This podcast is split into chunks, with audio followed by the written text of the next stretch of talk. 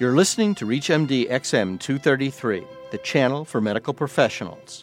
Welcome to the Clinicians Roundtable. I'm Dr. Maurice Pickard, your host, and with me today is Dr. Jonathan Patz, Associate Professor of Environmental Studies and Population Health Sciences, University of Wisconsin Madison. Also, a leader at the Center for Sustainability and Global Environment, editor of EcoHealth, and the past co chairman of the Health Expert Panel of the U.S. National Assessment on Climate Change. Thank you, Dr. Patz, for joining us. We're going to be discussing today global warming and health issues. Dr. Patz, do you believe that there is global warming, or is this just a theory?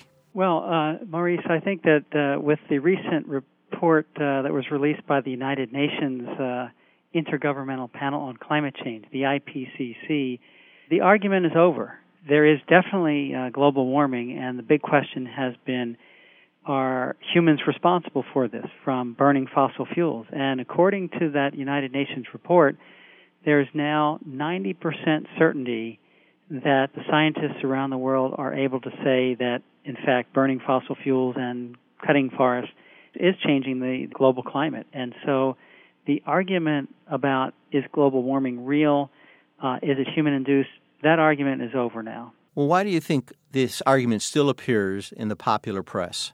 Well, unfortunately, uh, you know, on the on the good side, the press is always trying to show different points of view, and uh, they want to show both sides of an issue. But too often, uh, what comes out in the press is that you could have a huge group of scientists saying one thing, and a couple of climate skeptics that uh, may or may not be funded by industry or simply may have their their own beliefs, but it's not an even score. And yet, in the news you may see, you know, this report that represents 500 climatologists around the world says this, and yet these two other people disagree and think it's uh, nonsense. And, and that's not balanced reporting, even though it's an attempt to show both sides. It ends up confusing the public more than helping. Where is some of the evidence that we can look at that there is global warming? I'm actually, you know, I'm a uh, environmental health uh, physician, and so I look at the impacts of climate change. But I certainly work with enough climatologists that I can tell you what they're concerned about, and that is that the pattern of warming is very suggestive of human induced warming. In other words, the fact that we're having a disproportionate warming in the high latitudes.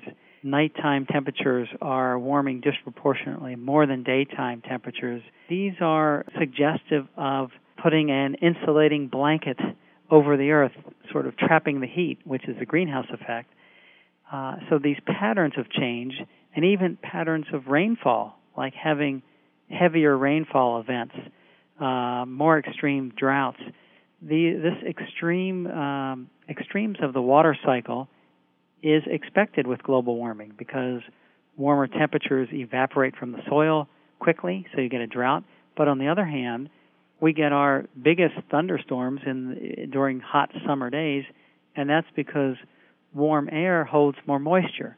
The observed increase in very heavy rainfall events uh, that has been happening over the last century, that's also consistent with greenhouse warming.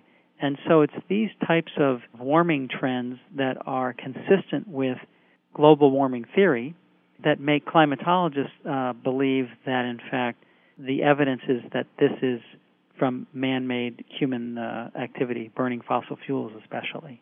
If you've just joined us, you're listening to ReachMD XM233, the channel for medical professionals. I'm your host, Dr. Maurice Pickard, and today my guest is Dr. Jonathan Patz. We're discussing global warming and its effect on health. My hometown of Chicago experienced a, a heat wave in 95 in which supposedly there were almost 700 deaths uh, attributed to it. And in Europe, uh, just a couple years ago, there were again heat waves that were really disproportionately high. We used to have heat waves every 50 to 60 years, and now we're hearing that we may be having heat waves every four to five years. Do you look upon heat waves as a threat to our health? Well, absolutely. And there are many, many different pathways, exposure pathways, through which climate change can affect public health. But this first one, this uh, direct impact from heat waves, is a well known problem. And that European heat wave in 2003 that, that did kill over 40,000 people in, in just an 11 day period, you know, that's a public health disaster. And even though climatologists warn us not to pin the blame of a particular heat wave or a hurricane or a flood or a single big event, we can't pin that on climate change. What climatologists have done, especially with the European heat wave, is they've looked at that summer of 2003 compared to 100 years past, you know, and over over the last 100 years that 2003 heat wave was so extreme and so far outside the normal distribution of uh, summer temperatures that the climatologists uh, are saying that that in fact probably is a warning sign that we are in a new climate regime and there's a paper in nature that estimated that the warming we've had just in the past 30 years from about 1970 onward doubled the likelihood of that extreme event. So even though you can't blame one event on climate change, the probability of these uh, extreme heat waves already is now doubled from the warming we've had just in the past 30 years. And this happened in a moderate climate. How do you explain that as opposed to being closer to the equator? Uh, well, Maurice, again, this is uh, something that climatologists are, are, observing as far as where we get warming. Uh, now, the whole Earth is warming, and there is disproportionately more warming as you go further north or further south if you're south of the equator. So, the extreme latitudes, uh, and that's why these temperate regions like the United States and Europe are experiencing more heat waves, and the projections for future are that we will, uh, in these regions, see more. Now, that's not to say that the tropics won't warm up more because they will as well. But the most concerning thing for climatologists and ecologists and others worried about global warming is the rate of warming of the Arctic. Uh, because if we lose the Arctic ice cap, then that bright, reflective, shiny surface on top of the Earth that is reflecting 80% of the sunlight that hits it, it just bounces off into space. If that melts and turns into dark blue seawater, then 80% will be absorbed rather than 80% reflected. And so this change in albedo at the top of the globe is very concerning for possibly accelerating climate change. You know, for the non educated, myself included, it doesn't appear by degrees that there is a lot of warming taking place, especially in the ocean. Is the warming of the ocean taking place in a non linear fashion? Well, it's a good question about the extent of warming and, and whether or not the ocean can have the heat capacity to sort of absorb the, the warming and not get much warmer itself. If we think back about uh, 20,000 years ago when we were in a glacial period, it, it was only a, a few degrees centigrade cooler than it is today. So, as a global average, when you're talking about one or two degrees centigrade warming, and the projections for the end of the century are in fact somewhere between one and a half and 6 degrees centigrade warming. That amount of warming happening within a century, first of all, is unprecedented in its rate of warming. But the amount of warming is, is tremendous. You think about, again, if we were just a couple degrees colder, it would be an ice age. What if we're a couple degrees warmer than it is today and we're not in an ice age? You know, we'll be in a in a new world situation that we've never been in before what seems like a small amount of warming as a global average actually is is uh, is quite a lot. And uh, climatologists say that the rate of change in the last 30 to 40 years of, of measured climate is at a, an extremely rapid pace that hasn't been seen before. If you're just joining us, you're listening to Reach MDXM 233, the channel for medical professionals. I'm your host, Dr. Maurice Pickard, and our guest is Dr. Jonathan Patz. We're discussing global warming and its effect on health. You mentioned earlier in our discussion that the pattern of rain has changed, that therefore making it more likely for floods. In other words, instead of having steady rain, we're now having downpours. Is that correct? Yes. What we're seeing is an increase in very heavy rainfall events occurring in more and more places across the world, and especially in the United States.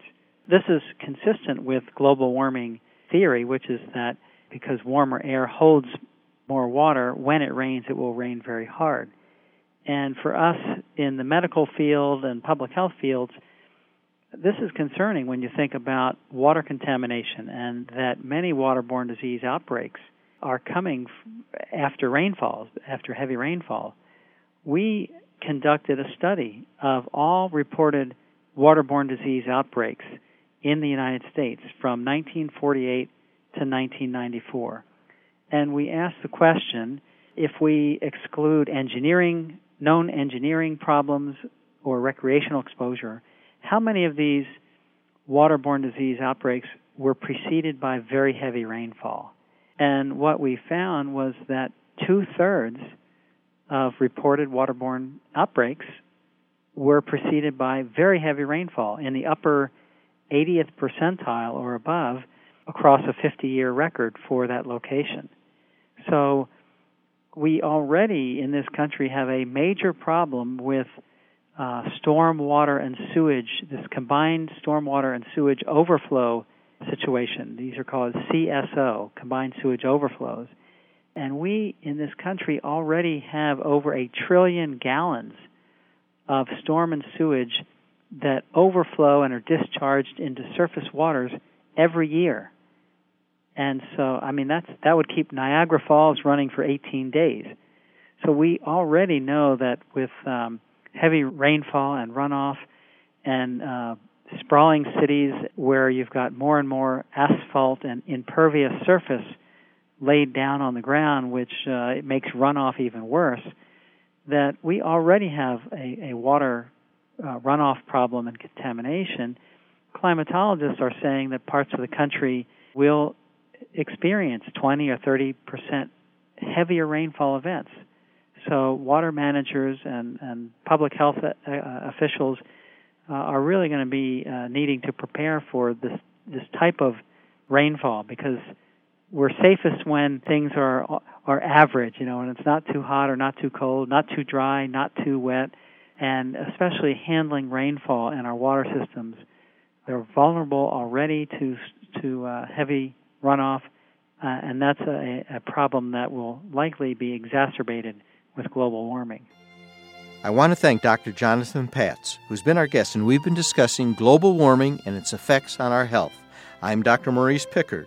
You've been listening to the Clinicians Roundtable on REACH MD XM233, the channel for medical professionals. For comments and questions, send your emails to xm at reachmd.com. Thank you for listening.